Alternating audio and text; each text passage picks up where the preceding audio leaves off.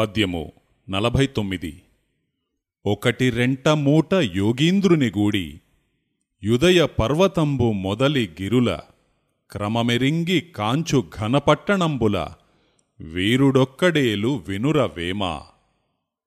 భావము మన శరీరములో ముఖ్యమైనవి మూడు నాడులున్నవి. ఒకటి సూర్యనాడి రెండు చంద్రనాడి మూడు బ్రహ్మనాడి. ముఖ్యమైన బ్రహ్మనాడి అందే అసలైన ఆత్మ నివాసమై ఉన్నది. ఆ బ్రహ్మనాడి ఏడు నాడీ కేంద్రములుగా విభజించబడి ఉన్నది. ఏడవ నాడీ కేంద్రమైన మెదడు భాగములోనే ఆత్మ నివాసమై అక్కడి నుండి తన చైతన్య శక్తిని మిగతా ఆరు నాడీ కేంద్రముల ద్వారా శరీరమంతటికీ వ్యాపింపజేయుచున్నది.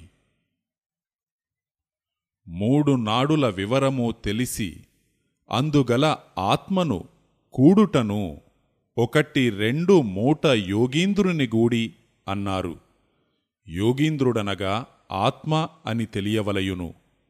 ఏడు నాడీకేంద్రములను పర్వతములుగా పోల్చి మొదటి నాడీకేంద్రము నుండి చివరి నాడీకేంద్రము వరకు తెలియవలయుననుచు ఉదయపర్వతంబు మొదలు గిరుల క్రమమెరింగి అన్నారు. ఒక్కొక్క నాడీకేంద్రము సారాంశము తెలియుటను కాంచు ఘనపట్టణంబుల వీరుడొక్కడే అన్నారు. వీరుడొక్కడు అనగా ఆత్మ ఒక్కటియే అని అర్థము.